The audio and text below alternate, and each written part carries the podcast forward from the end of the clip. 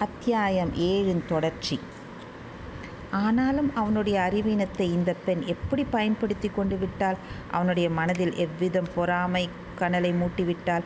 அரை நாழிகை நேரத்தில் அவனை துரோகிய துரோகியாக்கி விட்டாளே பெண்மையின் சக்தி அபாரமானது தான். வந்தியத்தேவா ஒன்று மட்டும் நீ ஒப்புக்கொள்ளத்தான் வேண்டும். நீ உன்னை வெகு கெட்டிக்காரன் என்று எண்ணியிருந்தாய். தந்திர மந்திர சாமர்த்தியங்களில் உனக்கு இணையாகும் இணை யாரும் இல்லை என்று இருமாந்திருந்தாய். ஆனால் இந்த நாகரீகம் அறியாத காட்டு மிராண்டி பெண் உன்னை தோற்கடித்து விட்டாள். கடலில் இறங்கி குளித்து கொண்டிருந்த உன்னை இந்த மறைந்த மண்டபத்தில் கொண்டு சேர்ப்பதற்கு அவள் கையாண்ட யுத்தியை என்னவென்று சொல்வது? அப்படி அவள் உன் அரை சுற்றுச்சூழலை எடுத்துக்கொண்டு ஓடிராவிட்டால் இத்தனை நேரம் என்ன ஆகியிருக்கும்? பழுவூர் ஆட்களிடம் நீ சிக்கியிருப்பாய். காரியம் அடியோடு கெட்டு போயிருக்கும். ஆம் இனி எப்போதும் இம்மாதிரி அஜாக்கிரதையாக இருந்துவிடக்கூடாது மேற்கு கடலில் சூரியன் அஸ்தமித்தது. கோடிக்கரையில் இது ஒரு அற்புதமான காட்சி. அதுவரை தெற்கு நோக்கி வரும் கடற்கரை அந்த முனையில் நேர்கோணமாக மேற்கு நோக்கி திரும்பிச் செல்கிறது. ஆதலால் ஆதலின் கோடிக்கரையின் மேடான இடத்திலிருந்து பார்த்தால் கிழக்கு மேற்கு தெற்கு ஆகிய மூன்று திசைகளிலும் கடல் பரந்திருக்க காணலாம். சிற்சில மாதங்களில் சூரிய சந்திரர்கள் கிழக்கு கடலில் ஜோதிமயமாக உதயமாவதையும் பார்க்கலாம். மேற்கே கடலை தங்கமயமாக செய்து கொண்டு மூழ்கி மறு மறைவதையும் காணலாம். வந்தியத்தேவனுக்கு மண்டபத்தை மூடியிருந்த மணல் திட்டின் மேல் ஏறி சூரியன் கடலில் மறையும் காட்சியை பார்க்க ஆவல் உண்டாயிற்று. அதை பிரயத்தனப்பட்டு அடக்கி கொண்டான். நாலாபுறமும் அந்தகாரம் சூழ்ந்து வந்தது. மறைந்த மண்டபத்தில் முன்னமே குடிக்கொண்டிருந்த இருள் பன்மடங்கு கரியதாயிற்று. வந்தியத்தேவனால் அங்கே மேலும் இருக்க முடியவில்லை. வெளியேறி வந்தான். மண்டபத்தை மூடிய மணல் திட்டின் மீது நின்றான். வெகு தூரத்தில் கலங்கரை விளக்கின் ஒளி தெரிந்தது. வானத்தில் வைர மணிகள் சுடர்விட்டு சொலித்தன. காட்டில் பல விசித்திரமான ஒளிகள் உண்டாயின. பகலில் வனப்பிரதேசத்தில் கேட்கும் ஒளிகளுக்கும் இரவில் கேட்கும் ஒளிகளுக்கும் மிக்க வேற்றுமை இருந்தது. இரவில் கேட்கும் ஒளிகள் மர்மம் நிறைந்து உள்ளத்தில் பீதியையும் உடலிலே சிலிர்ப்பையும் உண்டாக்கின. பகலில் எதிரே புலியை பார்த்தாலும் மனம் பதறுவதில்லை பயமும் உண்டாவதில்லை. இரவில் ஒரு புதிர் புதரில் சின்னஞ்சிறு எலி ஓடினாலும் உள்ளம் திடுக்கிடுகிறது. இதோ குயிலின் குரல் குக்கு குக்கு. அந்த குரல் தேவகானத்தைப் போல் வந்தியத்தேவன் காதில் ஒலித்தது. குரல் வந்த திக்கை நோக்கிச் சென்றான். பூங்குழலி அங்கு நின்றாள். சத்தம் செய்யாமல் என்னுடன் வா என்று சமிக்ஞை செய்தாள். அங்கிருந்து கடற்கரை வெகு சமீபம் என்று தெரிய வந்தது. கடற்கரையில் படகு ஆயத்தமாயிருந்தது அதில் பாய்மரமும் பாயும் அதை கட்டும் கயிறும் சுருட்டி வைக்கப்பட்டிருந்தன.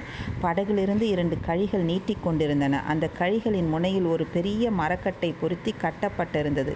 படகை கடலில் இறக்குவதற்கு வந்தியத்தேவன் உதவி செய்ய போனான். நீ சும்மா இரு என்று பூங்குழலி சமிக்ஞை செய்தாள்.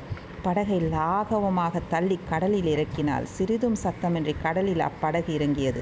வந்தியத்தேவன் படகில் ஏறிக்கொள்ள எத்தனித்தான். உஷ்! சற்று பொறு. கொஞ்ச நேரம் போன பிறகு நீ ஏறிக்கொள்ளலாம் என்று பூங்குழலி மெல்லிய குரலில் கூறிவிட்டு படகை பிடித்து இழுத்து கொண்டே போனாள்.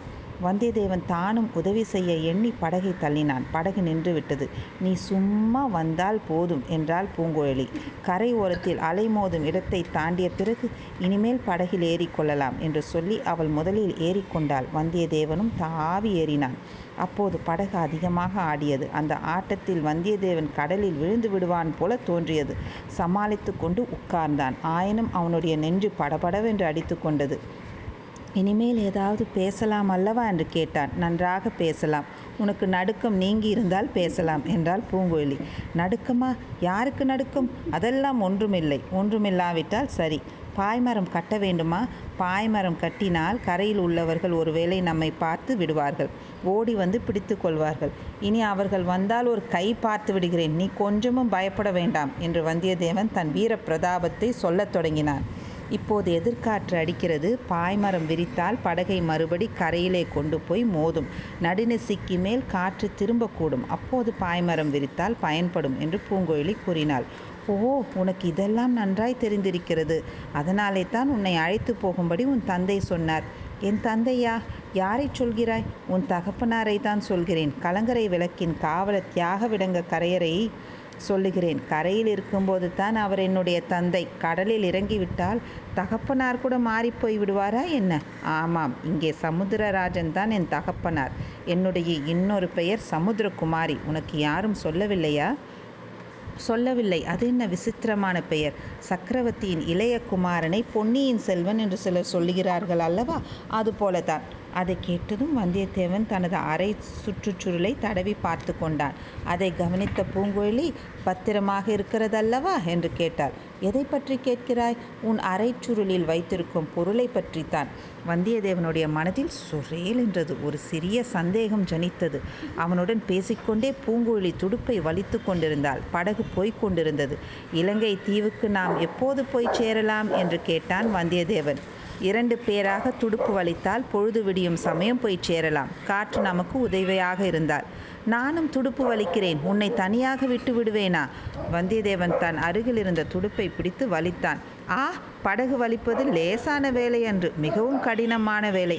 படகு விற்றென்று சுழன்று அடியோடு நின்றுவிட்டது இது என்ன? நீ துடுப்பை வலித்தால் படகு போகிறது. நான் தொட்டவுடனே நின்று விட்டதே. நான் சமுத்திரகுமாரி அல்லவா? அதனாலே தான். நீ சும்மா இருந்தால் போதும். உன்னை எப்படியாவது இலங்கையில் கொண்டு போய் சேர்த்து விடுகிறேன். சரிதானே?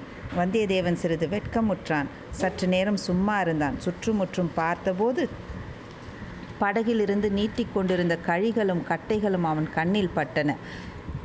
இந்த கட்டை எண்ணத்திற்கு என்று கேட்டான். படகு அதிகம் ஆடாமல் இருப்பதற்காக. இதை காட்டிலும் படிக படகு அதிகம் ஆடுமா என்ன? இப்போவே தான் வேண்டிய ஆட்டம் ஆடுகிறதே. எனக்கு தலை சுற்றும் போல் இருக்கிறது. இது ஒரு ஆட்டமா? ஐப்பசி கார்த்திகையில் வாடை காற்று அடிக்கும் போதல்லவா பார்க்க வேண்டும். கரையிலிருந்து பார்த்தால் கடல் அமைதியாக தகடு போல் இருப்பதாக தோன்றியது. ஆனால் உண்மையில் அவ்விதம் இல்லை என்பதை வந்தியத்தேவன் கண்டான். நுரையில்லாத அலைகள் எழும்பி விழுந்து கொண்டு தான் இருந்தன. அவை அப்படகை தொட்டிலாட்டுவது போல் ஆட்டிக்கொண்டிருந்தன. பெருங்காற்று அடிக்கும்போது இந்த கட்டை என்ன ஆகும்? எவ்வளவு பெரிய காற்று என்பதை பொறுத்தது. சாதாரணமாய் பெருங்காற்று அடித்தாலும் இந்த கட்டை படகை கவிழாமல் நிறுத்தி வைக்கும். ஒருவேளை சுழிக்காற்று அடித்து படகு கவிழ்ந்துவிட்டால் இந்த கட்டையை படகிலிருந்து அவிழ்த்துவிட்டு விடலாம். அதை பிடித்துக்கொண்டு உயிர் தப்புவதற்கு பார்க்கலாம்.